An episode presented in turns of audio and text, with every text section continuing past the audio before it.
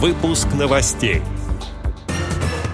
В Лондоне незрячего посетителя не пустили в кафе из-за слишком большой и пушистой собаки-проводника.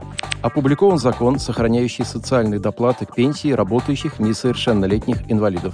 Теперь об этом подробнее. Студия Антон Агишев. Здравствуйте.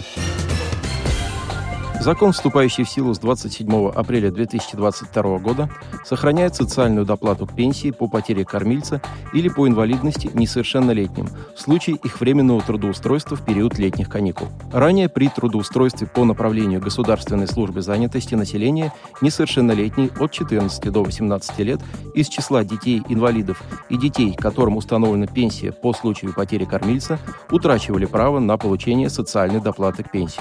Эта несправедливость по инициативе «Единой России» теперь устранена. Новый закон поможет сохранить социальные доплаты к пенсии более 19 тысячам подростков. Председатель Всероссийского общества инвалидов, депутат Госдумы Михаил Терентьев также заявил, что будет сохранена социальная доплата к пенсии обучающимся очно по основным образовательным программам до достижения ими 23 лет.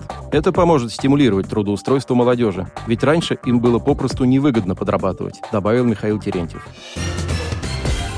Персонал кафе на юго-востоке Лондона неоднократно отказывался пустить 44-летнего незрячего Стивена Валанса и его собаку-поводыря по той причине, что пес якобы был слишком большим и пушистым. Мужчине сказали либо сидеть снаружи на морозе, либо уйти, несмотря на законы, запрещающие предприятиям дискриминировать владельцев собак-поводырей. Ранее им уже отказывали во входе в том же кафе во время предыдущего визита с прежней собакой-поводырем Стивена три года назад.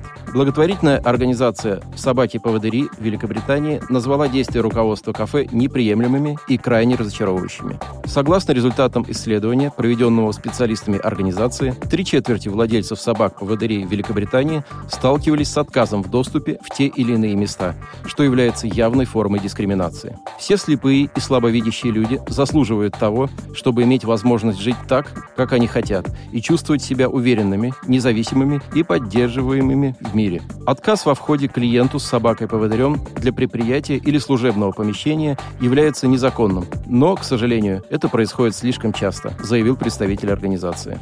Отдел новостей «Радиовоз» приглашает к сотрудничеству региональной организации. Наш адрес – новости собака радиовоз.ру. О новостях вам рассказал Антон Агишев. До встречи на «Радиовоз».